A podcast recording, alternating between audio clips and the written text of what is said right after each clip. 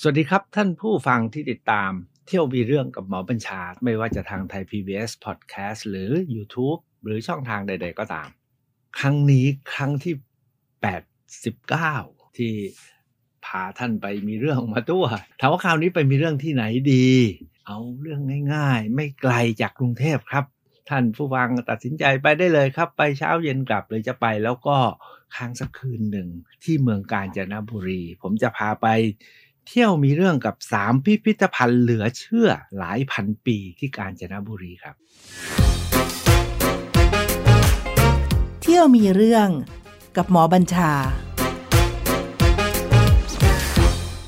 ทุกคนเวลาจะไปเมืองการเนี่ยก็จะนึกสองสาอย่างนะสะพานข้ามแม่น้ำแควน้ำตกไซโยกเนาะสุสานทหารสัมพันธมิตรหรือหรือหรือหรือ หรือตอนนี้โฮมผู้เตยหรือ โอ้เยอะแยะไปหมดเลยนะครับ เมืองการเนี่ยมันมีอะไรเยอะมาก เรียกว่าไปวันเดียวก็ไม่พอ เพราะเมืองการเนี่ยกว้างมากนะครับ เหนือสุดเนี่ยต่อไปจนถึงเมืองตากก็นุ่นทีรอซูนนะครับทางล่างลงมาเนี่ยก็ลงไปเจอรัดลีเพราะฉะนั้นเนี่ยเมืองกาญจนบุรีเนี่ยไปกันได้ไม่จบนะครับ ผมเนี่ยไปกาญจนบุรีมานับไม่ถ้วน แต่เมื่อไม่กี่วันมานี้ตอนหลังวันวิสาขาบูชา มีจังหวะต้องไปทำงานที่กาญจนบุรีแถวไซโยก ก็เลยพอมีเวลาครับ ไปหาเรื่องมาฝากทุกๆทท่านในวันนี้ที่บอกว่าสามพิพิธภัณฑ์เหลือเชื่อ ลองนึกครับว่าไปเมืองการนึกถึงพิพิธภัณฑ์อะไรบ้าง นึกไม่ออก หรือบางคนก็ขี้เกียจนึกให้ผมเล่าเอาแล้วกันเนาะเอาว่านั่งรถไปเนี่ยก่อนจะถึงเมืองการเนี่ยตอนนั้น เราก็ว่างหมด ไม่ได้คิดอะไร ไปถึงไซโยกรถก็ผ่านไปเรื่อยๆเรื่อยๆเรื่อยๆแล้วน้องๆเขาก็บอกคุณหมอกว่าจะมีนัดกับพระกับเจ้าเนี่ย ตอนเย็นนู่นคุณหมออยากจะแวะไหนได้หมด ผมก็บอกอะงั้นก็หาเรื่องดีกว่านะครับ พอดีครับ รถเลยบ้านโป่งไปนิดเดียวก็จะเจอป้ายอยู่ป้ายหนึ่งที่ผมเนี่ย เคยใฝ่ฝันอยากไปมานานแล้วก็คือสะโกสินารายเคยได้ยินชื่อไหมครับ ผมบอกน้องๆ บอกว่าเลี้ยวเข้าสะโกสินาราย น้องบอกอะไรคุณหมอ ผมบอกนี่แหละ ผมอยากเข้ามานานแล้วไม่เคยได้เข้าสักที วันนี้เห็นเขาขึ้นป้าย มีพิพิธภัณฑ์ด้วยนะ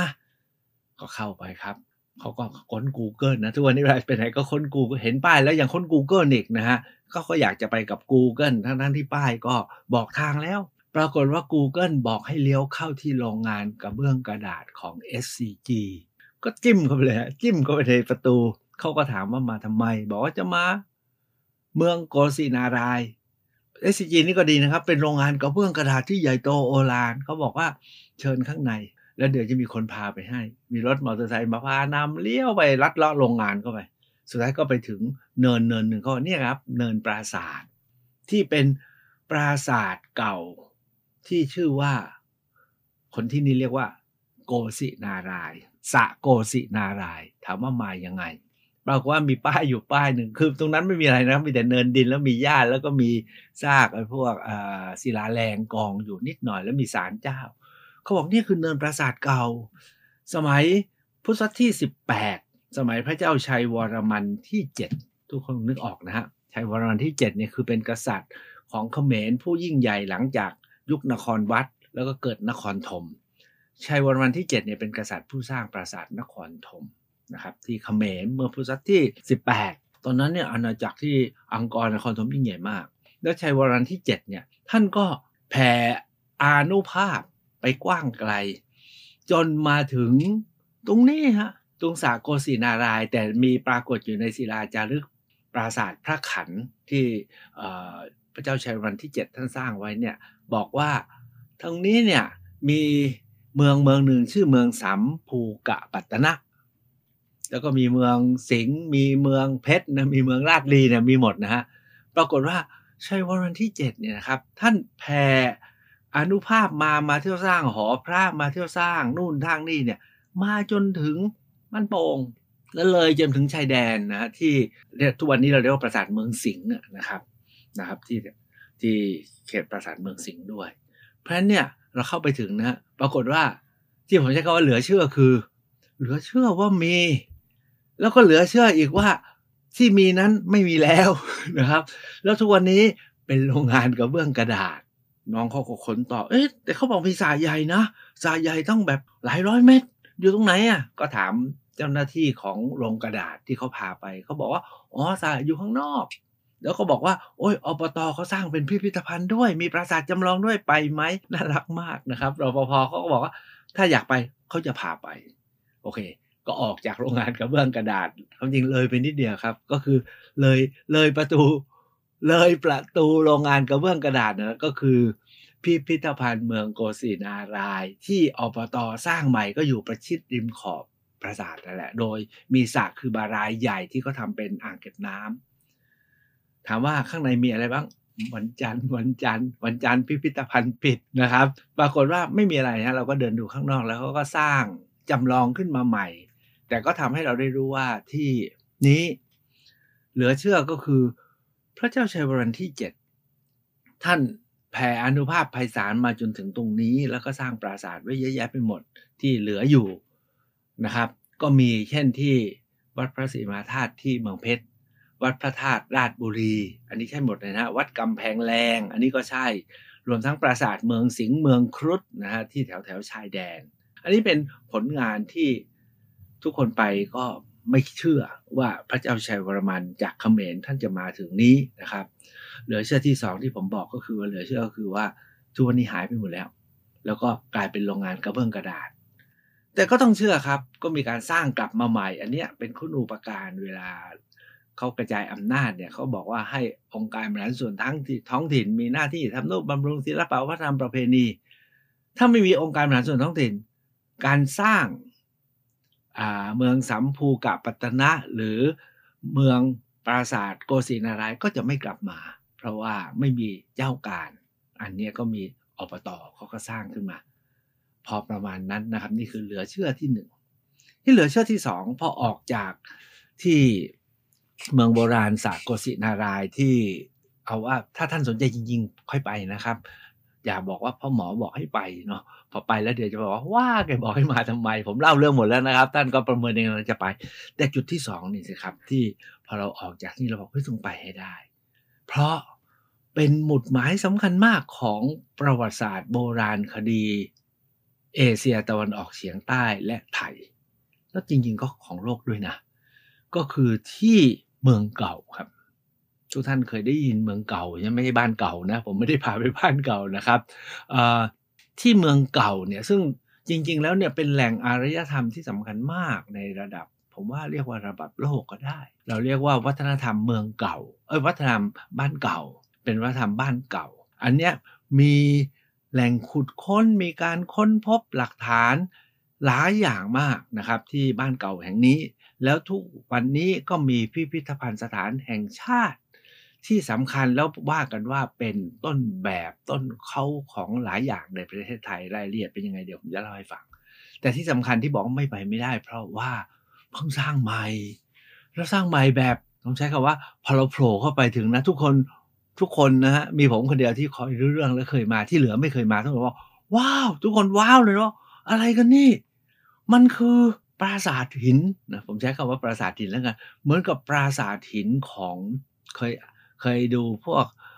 การ์ตูนสมัยยุคหินเนี่ยก้องกับแชทไม่รู้คนทุกวันนี้เคยดูหรือเปล่าฮะแต่คนรุ่นรุ่นผมนะอายุสักสี่สิบห้าสิบยังพอรู้จักก้องกับแชทนะครับ ที่เขาเป็นบ้านหินอะ อันนี้พอโผล่ก็เลยเฮ้ยบ้านของไอ้ก้องกับแชทใหญ่อย่างนี้เลยนะ เป็นสีส้มนะแล้วเป็นแท่งสี่เหลี่ยมใหญ่โตโอฬารสูงไม่รู้สามสี่ชั้นอะแล้วก็มีช่องหน้าต่างแบบหน้าต่างบ้านหินอะเวลาเราสร้างบ้านนึกออกใช่ไหมหน้าต่างบ้านหินมันไม่มีวงกบมันไม่มีอลูมิเนียมมันไม่มีกระจก มันก็เป็นช่องช่องช่องช่อง โผล่เข้าไปถึงนะทึ่งเลยครับว่าเฮ้ยอะไรกันนี่จากเดิมเนี่ยผมเคยมาพิพิธภัณฑ์บ้านเก่าเนี่ยเป็นอาคารแบบยังไงเดียแบบศาลากลางอะ่ะแต่ชั้นเดียวนะครับ เป็นศาลาแบบหลังคาเป็นไทย แต่ชั้นเดียวก็สร้างไว้ประมาณ 30 ปี 40 ปีที่แล้ว แต่จริงพิพิธภัณฑ์แห่งนี้ ตั้งเมื่อตั้งแต่ 2,500 ก่อน 2,508 ถ้าผมจำไม่ผิด แล้วก็ค่อยสร้างเป็นอาคารตึก 2,520 มั่งโดยประมาณ แล้วคราวนี้มาใหม่ ใหญ่โต เพิ่งจะเปิดไปเมื่อเดือนมีนาคมนี้เองครับ โดยท่านรัฐมนตรีกระทรวงวัฒนธรรมไปเปิด แล้วในตอนประเกิดครั้งนั้นเนี่ยประกาศว่านี่คือหมุดหมายการฟื้นคืนของอารยธรรมก่อนประวัติศาสตร์ ตั้งแต่ยุคหินจนถึงยุคสำริดและเหล็ก ของประเทศไทยครั้งสำคัญนะครับแล้วจะทำให้เป็นศูนย์เรียนรู้ศูนย์วิจัยเรื่องนี้นะครับออันนี้คือเพิ่งเปิดเมื่อเดือนมีนาคมนี้เองเพราะฉะนั้นต้องไป เพราะว่าแบรนด์นิวแค่เดินข้างนอกแล้วถ่ายรูปกับพิพันธ์ก็เท่แล้วครับ แล้วข้างหลังพิพันธ์นะมีสกายวอล์กนะครับ เดินไปที่สกายวอล์กแล้วก็มองเห็นสาขาของแม่น้ำแควน้อย นะครับสายโยกเนี่ยนะครับไหลผ่านสวยสวยข้างหน้าเนี่ยก็เป็นแหล่งโบราณคดี ซึ่งไทยกับเดนมาร์กเนี่ยเคยมาขุด แล้วก็เจอหลักฐานสมัยหินที่นี่แล้วติดกันเนาะมีโรงเรียนที่โรงเรียนเนี่ยโรงเรียนซึ่งร้างแล้วนะครับ ปรากฏว่าตอนเข้าไปขุดอะไรนะเข้าไปขุดจะทำปักเสาสัญญาณไอ้พวกโทรศัพท์ทั้งหลายเนี่ยนะครับ ขุดไปเจอเศษกระเบื้อง ก็เลยบอกให้สำนักศิลปากรที่สุพรรณ มาสำรวจสำรวจไปสำรวจมาอ๋อนี่มันแหล่งโบราณคดียุคสำริดและยุคเหล็กที่สำคัญนะคือเรียกว่าบ้านท่าโปะเพราะฉะนั้นเนี่ยตรงนั้นเนี่ยสำคัญมากเลย ผมเล่าทั้งหมดเนี่ยครับเพื่อบอกว่าวันนั้นเราไปมันเป็นวันจันทร์ไม่ได้เข้าในพิพิธภัณฑ์นะครับ เลยเที่ยวแต่ข้างนอกก็คือเที่ยวถ่ายรูปเฉพาะตัวอาคารนะครับได้ไปเดินที่สกายวอล์กข้างหลัง รามเขาบอกว่าเที่ยวได้หมดข้างในห้ามเข้านะครับ ถ้าเข้าจับนะครับ แล้วก็ไปที่แหล่งขุดค้นทางโบราณคดีนะครับเพราะฉะนั้นที่นี่เนี่ยมีความสำคัญยังไงเนี่ยผมคิดว่าสำคัญมากๆ แล้วต้องใช้คำว่าเหลือเชื่อ ใช้คำว่าเหลือเชื่อก็คือว่า เดิมเราเนี่ยนะก็ตีประวัติศาสตร์ประเทศไทยเราก็ราวๆยุคสมัยสุขโขทัยนะครับลึกไปหน่อยก็ทวารวดี แต่ปรากฏว่า ทราบไหมครับสมัยสงครามโลกครั้งที่สองญี่ปุ่นเนี่ยไปช่วยจับเชลยชาวตะวันตกนะจากที่นู่นที่นี่ที่นั่น เรียกว่าฝรั่งทั้งหลายที่อยู่ในอินโดอยู่ในฟิลิปปินส์อยู่สิงคโปร์อยู่มาเลนะตอนนั้นตรงนั้นอย่าลืมนะตรงนั้นเป็นอาณานิคมของดัตช์บ้างของอเมริกามั่งของอังกฤษบ้างใช่ไหมครับ ฟิลิปปินส์เป็นของอเมริกา อินโดนีเซียเป็นของดัตช์นะครับ สิงคโปร์มาเลเป็นของอังกฤษเพราะฉะนั้นพอญี่ปุ่น โจมตีเพิร์ลฮาร์เบอร์ประกาศสงครามแล้วยึดตรงนี้ได้หมดเลยนะครับ พอญี่ปุ่นยึดได้นะครับ ญี่ปุ่นก็จับพวกฝรั่งเป็นเชลย แล้วพอญี่ปุ่นเกิดเหตุจะต้องสร้างทางรถไฟข้ามจากฝั่งบ้านโปงเพื่อจะข้ามไปพม่า เพราะเอาเพราะทหารญี่ปุ่นที่อยู่ในพม่าถูกตัดขาดเนี่ยต้องเอาสเสบียงเอายุทธปัจจัยไปส่งเนี่ยก็เลยตัดสินใจสร้างทางรถไฟ ตอนตัดสินใจสร้างทางรถไฟนี่แหละครับ ญี่ปุ่น ก็เลยขนเฉลยที่จับได้นะครับ จากหมู่เกาะทั้งหลาย ขนขึ้นมาทางใต้ แล้วก็มาที่ชุมทางหนองปลาดุกนะครับแล้วส่งมาที่ตรงนี้แหละครับ ตรงเมืองการ ตรงไซโยกนี่แหละ ตอนนั้นกำลังทำทางรถไฟสายมอรณะแล้วก็ส่งพวกนี้มา ปรากฏว่าในนั้นนะครับ มีชาวเดนมาร์กคนหนึ่งแกเป็นนักใช้คำว่าเป็นนัก นักประวัติโบราณคดีอะ แกก็สนใจเรื่องพวกนี้ แกก็ไปเที่ยวขุดดิน โกยหินทำทางรถไฟให้ญี่ปุ่น แล้วแกก็เจอก้อนหิน แกเจอก้อนหินปนมา ตอนที่เขาขุดกันเขาขนแกบอก ไอ้นี่มันหินเป็นขวานของมนุษย์สมัยโบราณอะแกเป็นคนเดนมาร์กชื่อเฮกเกอร์เรนนะถ้าผมจำไม่ผิดนะครับ ชื่อเฮกเกอร์เรนเออฝรั่งชาวเดนมาร์กคนนี้แกเจอถึงแกเก็บไว้นะถามว่าถ้าเราเจอเราจะทำไง เป็นเชลยอะ ถูกเขาจับ แล้วก็ก็ต้องทำงานใช่ไหมเจอพวกนี้ทำไง เป็นเราโยนทิ้งดีกว่า เดี๋ยวเป็นเรื่อง หรือไม่ก็บอกญี่ปุ่นเพื่อได้รางวัลใช่ไหมปรากฏว่าให้ก็เล่นแกทำไงรู้ป่ะจะเจอแล้วก็หยบไว้ เจอแล้วหยบไว้ แล้วเจอตรงนี้ก็หยบอีก เจอตรงนี้ก็หยบอีกหยบหยบหยบหยบแกหยบจนเอาว่าจบนะ จนญี่ปุ่นแพ้สงคราม แกก็ขนเนาะคือยังไม่เอาเอางี้ก่อน ญี่ปุ่นยังไม่แพ้สงครามหมายว่า พันธกิจทำถนนทำทางรถไฟสายนี้เสร็จนะครับ แกก็เก็บไว้ แล้วเขาก็ส่งแกไปญี่ปุ่น เพราะตอนนั้นในญี่ปุ่นเนี่ย คนแรงงานไม่พอ เขาก็เอาเฉลยพวกนี้แกไม่โชคดีนะแกไม่ตายซะก่อนนะครับ ก็ส่งแกไปไปทำงานอยู่ที่ญี่ปุ่น แกขนไปด้วยฮะแกใส่แอบพกไปด้วยเป็นเฉลยนะ ของกินก็ไม่ใช่พอมี เก็บไอหินนี่ไปด้วย นี่ฝรั่งนี่มันที่เขาสนใจเขาก็จริงนะเขาขนไปถึงญี่ปุ่น ไปถึงญี่ปุ่นถูกยึด เอามาทำไมนะครับ แต่ปรากฏว่าด้วยความที่แกเป็นนักวิชาการ เพื่อนแกก็มีใครก็มีนะครับ สุดท้ายมีคนในญี่ปุ่นน่ะช่วยเอามาคืนแกจนญี่ปุ่นแพ้สงคราม แกเนี่ยได้รับการปลดปล่อยไปฟิลิปปินส์แกพกไปฟิลิปปินส์ด้วย แล้วเอาไปให้นักวิชาการที่เป็นเพื่อนแกอยู่ฟิลิปปินส์ศึกษา นักวิชาการส่งไปให้ฮาร์วาร์ดที่อเมริกาศึกษาต่อ แล้วบอกว่าเฮ้ยไอ้นี่มันไม่ใช่หินธรรมดา ไอ้นี่คือหินของมนุษย์โบราณยุคหิน นี่เป็นการค้นพบแบบเหลือเชื่อนะครับ คนไทยเราเจอไม่รู้อะไรหินท่อหินเราก็โยนโยนโยนโยนนะฮะปรากฏว่าฝรั่งเดนมาร์กมาเจอตอนสงครามโลก แล้วแกปลุกปั้นที่จะเก็บ แล้วก็เก็บนะฮะถูกยึดถูกอะไรแกเก็บเอาว่า เราต้องคิดนะเป็นเฉลยอะ แล้วเฉลยตอนนั้นน่ะตายเยอะแยะ แกสู้นะที่จะเสี่ยงตายที่จะเก็บหลักฐานมรดกของโลกชิ้นนี้ แล้วแกก็ส่งไปจนสุดท้ายเนี่ยรอดได้ แค่รอดแค่นี้ก็เหลือเชื่อแล้ว แต่สุดท้ายเนี่ยนะครับพวกฝรั่งที่อเมริกาก็เลยอยากศึกษาค้นคว้าก็เลยกลับมาศึกษาในเมืองไทย สงครามสงบ 2488 นะครับ 2,500 ฮะก็เริ่มมีการศึกษากันอย่างจริงจัง แล้วก็เลยพบว่าที่นี่เป็นแหล่งอารยธรรมโบราณที่สืบเนื่องมาตั้งแต่มนุษย์สมสมัยยุคหินประมาณ4ี่ห้าห้าพันปีจนถึงหมื่นปีที่แล้วนะครับ จนมาถึงประมาณ 3 4 พันปีที่แล้วนะครับที่เข้าสู่ยุคหินใหม่ แล้วก็ เข้าสู่ยุคสำริดและยุคเหล็กนั้นที่บ้านเก่าเนี่ยมีความสำคัญมาก แล้วก็เป็นอารยธรรมที่สำคัญเลย ผมจึงบอกว่าพิพิธภัณฑ์นี้เหลือเชื่อมาก แล้วการไปครั้งนี้นะไปเจอแค่อาคารเนี่ยก็เหลือเชื่อแล้ว ผมเนี่ยยังไม่ได้เข้าข้างในแต่ข้างในผมเคยไปมาหลายครั้งแล้วสมัยเก่านะครับ ก็ตามดูใน Google นะกรมศิลปากรนะครับก็ได้ทำ คำบรรยายว่าโอ้ยจะแสดงใหม่เนี่ยงดงามมากทั้งต่ตั้งแต่เรื่องราวของการค้นพบที่ผมเล่าไปแล้ว อันที่สองก็คืออ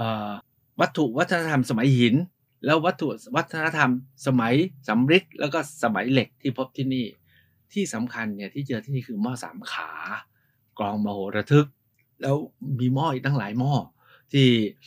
นักวิชาการคุณสุภมาศเนี่ยซึ่งขุดค้นเกาะติดอยู่ที่สุพรรณอย่างต่อเนื่องหลายสิบปีเนี่ย ทุกวันนี้เห็นว่าเป็นผู้ในการกองโบราณคดีของกรมศิลปากรเนี่ยบอกว่ามีเครื่องถ้วยที่มีลักษณะเฉพาะที่อาจจะเรียกว่าเป็นวัฒนธรรมบ้านเก่า โดยเฉพาะได้เลยคล้ายๆกับบ้านเชียงอย่างนั้นแหละครับ เพราะฉะนั้นต้องไปนะครับเขามีหม้อรูปนมด้วย หลายคนอาจจะอยากไปเนาะทั้งชายและหญิงนะครับ ไปดูหม้อรูปนม ซึ่งในโลกนี้มีแต่ที่นี่นะครับ มันต้องไปผมเห็นครั้งแรกผมยังอึ้งเลยฮ่ามีอีกวัฒนธรรมหนึ่งนะ ที่ที่ไหนเขาไม่มีที่บ้านเก่า ไปแล้วก็อย่าลืมนะครับ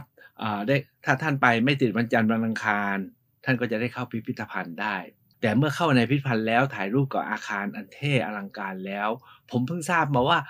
เขาไม่ได้สร้างอาคารพิพิธภัณฑ์เนี่ยเพื่อบอกเป็นบ้านหินของกองกระแชทหรอกเขาจำลองนี่คือหลุมขุดค้นทางโบราณคดี และจะเห็นเป็นช่องช่องแต่ถ้าหากว่าท่านจะไปดูหลุมขุดค้นทางโบราณคดีจริง ๆ ก็ ออกจากหน้าประตูพิพิธภัณฑ์แล้วเดินเลี้ยวซ้ายไปนิดเดียวในโรงเรียนที่ตอนนี้ก็ยกเลิกแล้วนะครับ มีหลุมขุดค้นอยู่สี่ซ่าห้าหลุม มีป้ายผังแสดง แล้วข้างในนั้นยังเห็นโครงกระดูก เห็นหม้อ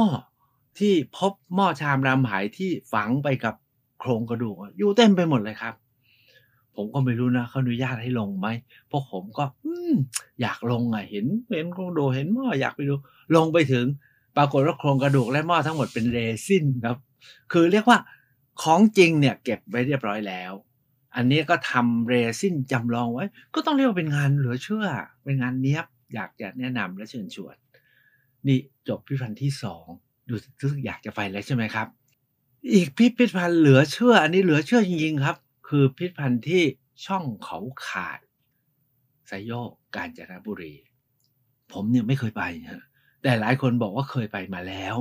ผมลองถ่ายรูปถ่ายรูปโพสต์นะ มีคนรู้จักกันหมดเลย ผมเนี่ยไม่เคยไป ที่ผมใช้คำว่าเหลือเชื่อคือ เหลือเชื่อที่หนึ่งคือไอ้หมอบัญชาไม่เคยไป เพราะผมนี่มันมันซนนะมันไปเกือบทุกที่แล้วตรงนี้ไม่เคยไปได้ไง ก็แต่ก่อนมีจุดอื่นน่าสนใจกว่าก็เลยข้ามข้ามข้ามข้าม ที่เหลือเชื่อที่สองพิพิธภัณฑ์นี้เปิดมาตั้งแต่ 40 ปีที่แล้ว หมอบัญชาไม่เคยไป 40 ปีแล้วครับ แกไม่เคยไป แต่เรื่องเหลือเชื่อที่สามก็คือ พอไปถึง เปิดมา 40 ปีแล้วทำไมโมเดิร์นนะคะเรียกว่าเดินมากๆ เท่มากๆ สวยมากๆ เนียบมากๆ แบบที่เรียกว่า ใครเคยไปมาแล้ว ต้องไปอีกครับ พิพิธภัณฑ์ที่ช่องเขาขาดเนี่ยมีความสำคัญหลายอย่าง ก็สืบเนื่องจากที่เล่าแล้วนะครับ ว่าที่แฮกเกอร์เนี่ยมาเจอเครื่องมือหินทำให้เราพบวัฒนธรรมบ้านเก่า แล้วเกิดเป็นพิพันธ์เป็นอารยธรรมเป็นแหล่งโบราณคดีบ้านเก่า พอมีจังหวะจังหวะหนึ่งเนี่ยญี่ปุ่นเนี่ยตัดถนนตัดทางรถไฟ แล้วมาเจอเขาลูกหนึ่งอะ มันกั้นอยู่ นะครับทางรถไฟเนี่ยจากหนองปลาดุกบ้านโป่ง เพื่อไปถึงเมืองทันบุษายัตที่ฝั่งแถวแถวมาริดนะตะนาวสีเนี่ยนะครับทางรถไฟนี้ยาว 400 กิโล แล้วมีเขาเต็มไปหมดมีหน้าผา มีแม่น้ำอะไรเขาก็พาไปเรื่อย แต่มันมีสันเขาอยู่สันหนึ่ง คือไม่รู้จะทำทางรถไฟขึ้นก็ไม่ได้นะครับ เพราะมันสูง มีวิธีที่นั้นคือต้องตัดเขาให้ขาดเป็นรู เพื่อให้ทางรถไฟผ่าน ตอนนั้นไม่มีเครื่องมืออะไรนะครับ ญี่ปุ่นก็เลยตัดสินใจจริง ๆ อังกฤษเคยมาสำรวจว่าจะทำแล้วสุดท้ายอังกฤษก็ถอดใจบอกยากเส้นทางนี้ พอญี่ปุ่นเข้ามาบอกไม่ได้มันต้องไปช่วยส่งอะไรไป ญี่ปุ่นต้องไปยึดพม่าแล้วไปบุกอินเดียใช่ไหมครับ ที่อังกฤษอยู่เนี่ยเพราะญี่ปุ่นต้องเจาะอันนี้ให้ได้ การตัดสินใจของญี่ปุ่นคือ ยังไงก็ต้องผ่านอาเครื่องมือไม่มีไม่เป็นไรเขามีค้อนกระสิวฮะกับดินระเบิด ค้อนกระสิวกับดินระเบิดจะขุดเขาทั้งลูกต้องการแรงงาน ญี่ปุ่นเนี่ยก็เลยเอานักโทษเฉลยศึกสงคราม ซึ่งเขามีกฎหมายว่าห้ามใช้แรงงานนะ ญี่ปุ่นเนี่ยขนใส่รถไฟมาจากภาคสิงคโปร์มาเล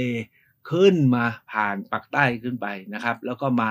ลงที่แถวๆนี่แหละบ้านโป่งเนี่ยนะครับ แล้วก็เข้ามาหนองปลาดุกนะครับ แล้วมาตั้งแคมป์อยู่ที่นี่ขณะเดียวกันเนี่ยก็รับสมัคร อินเดียแขกมาเลไทยที่อยากจะทำงาน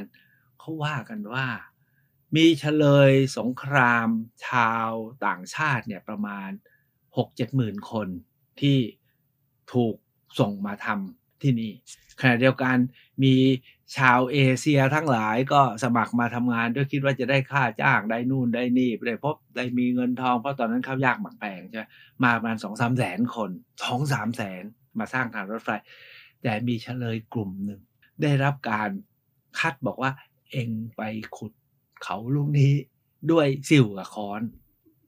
นะครับ มีสิวกับค้อนจริง ๆ นะ แล้วก็เนี่ย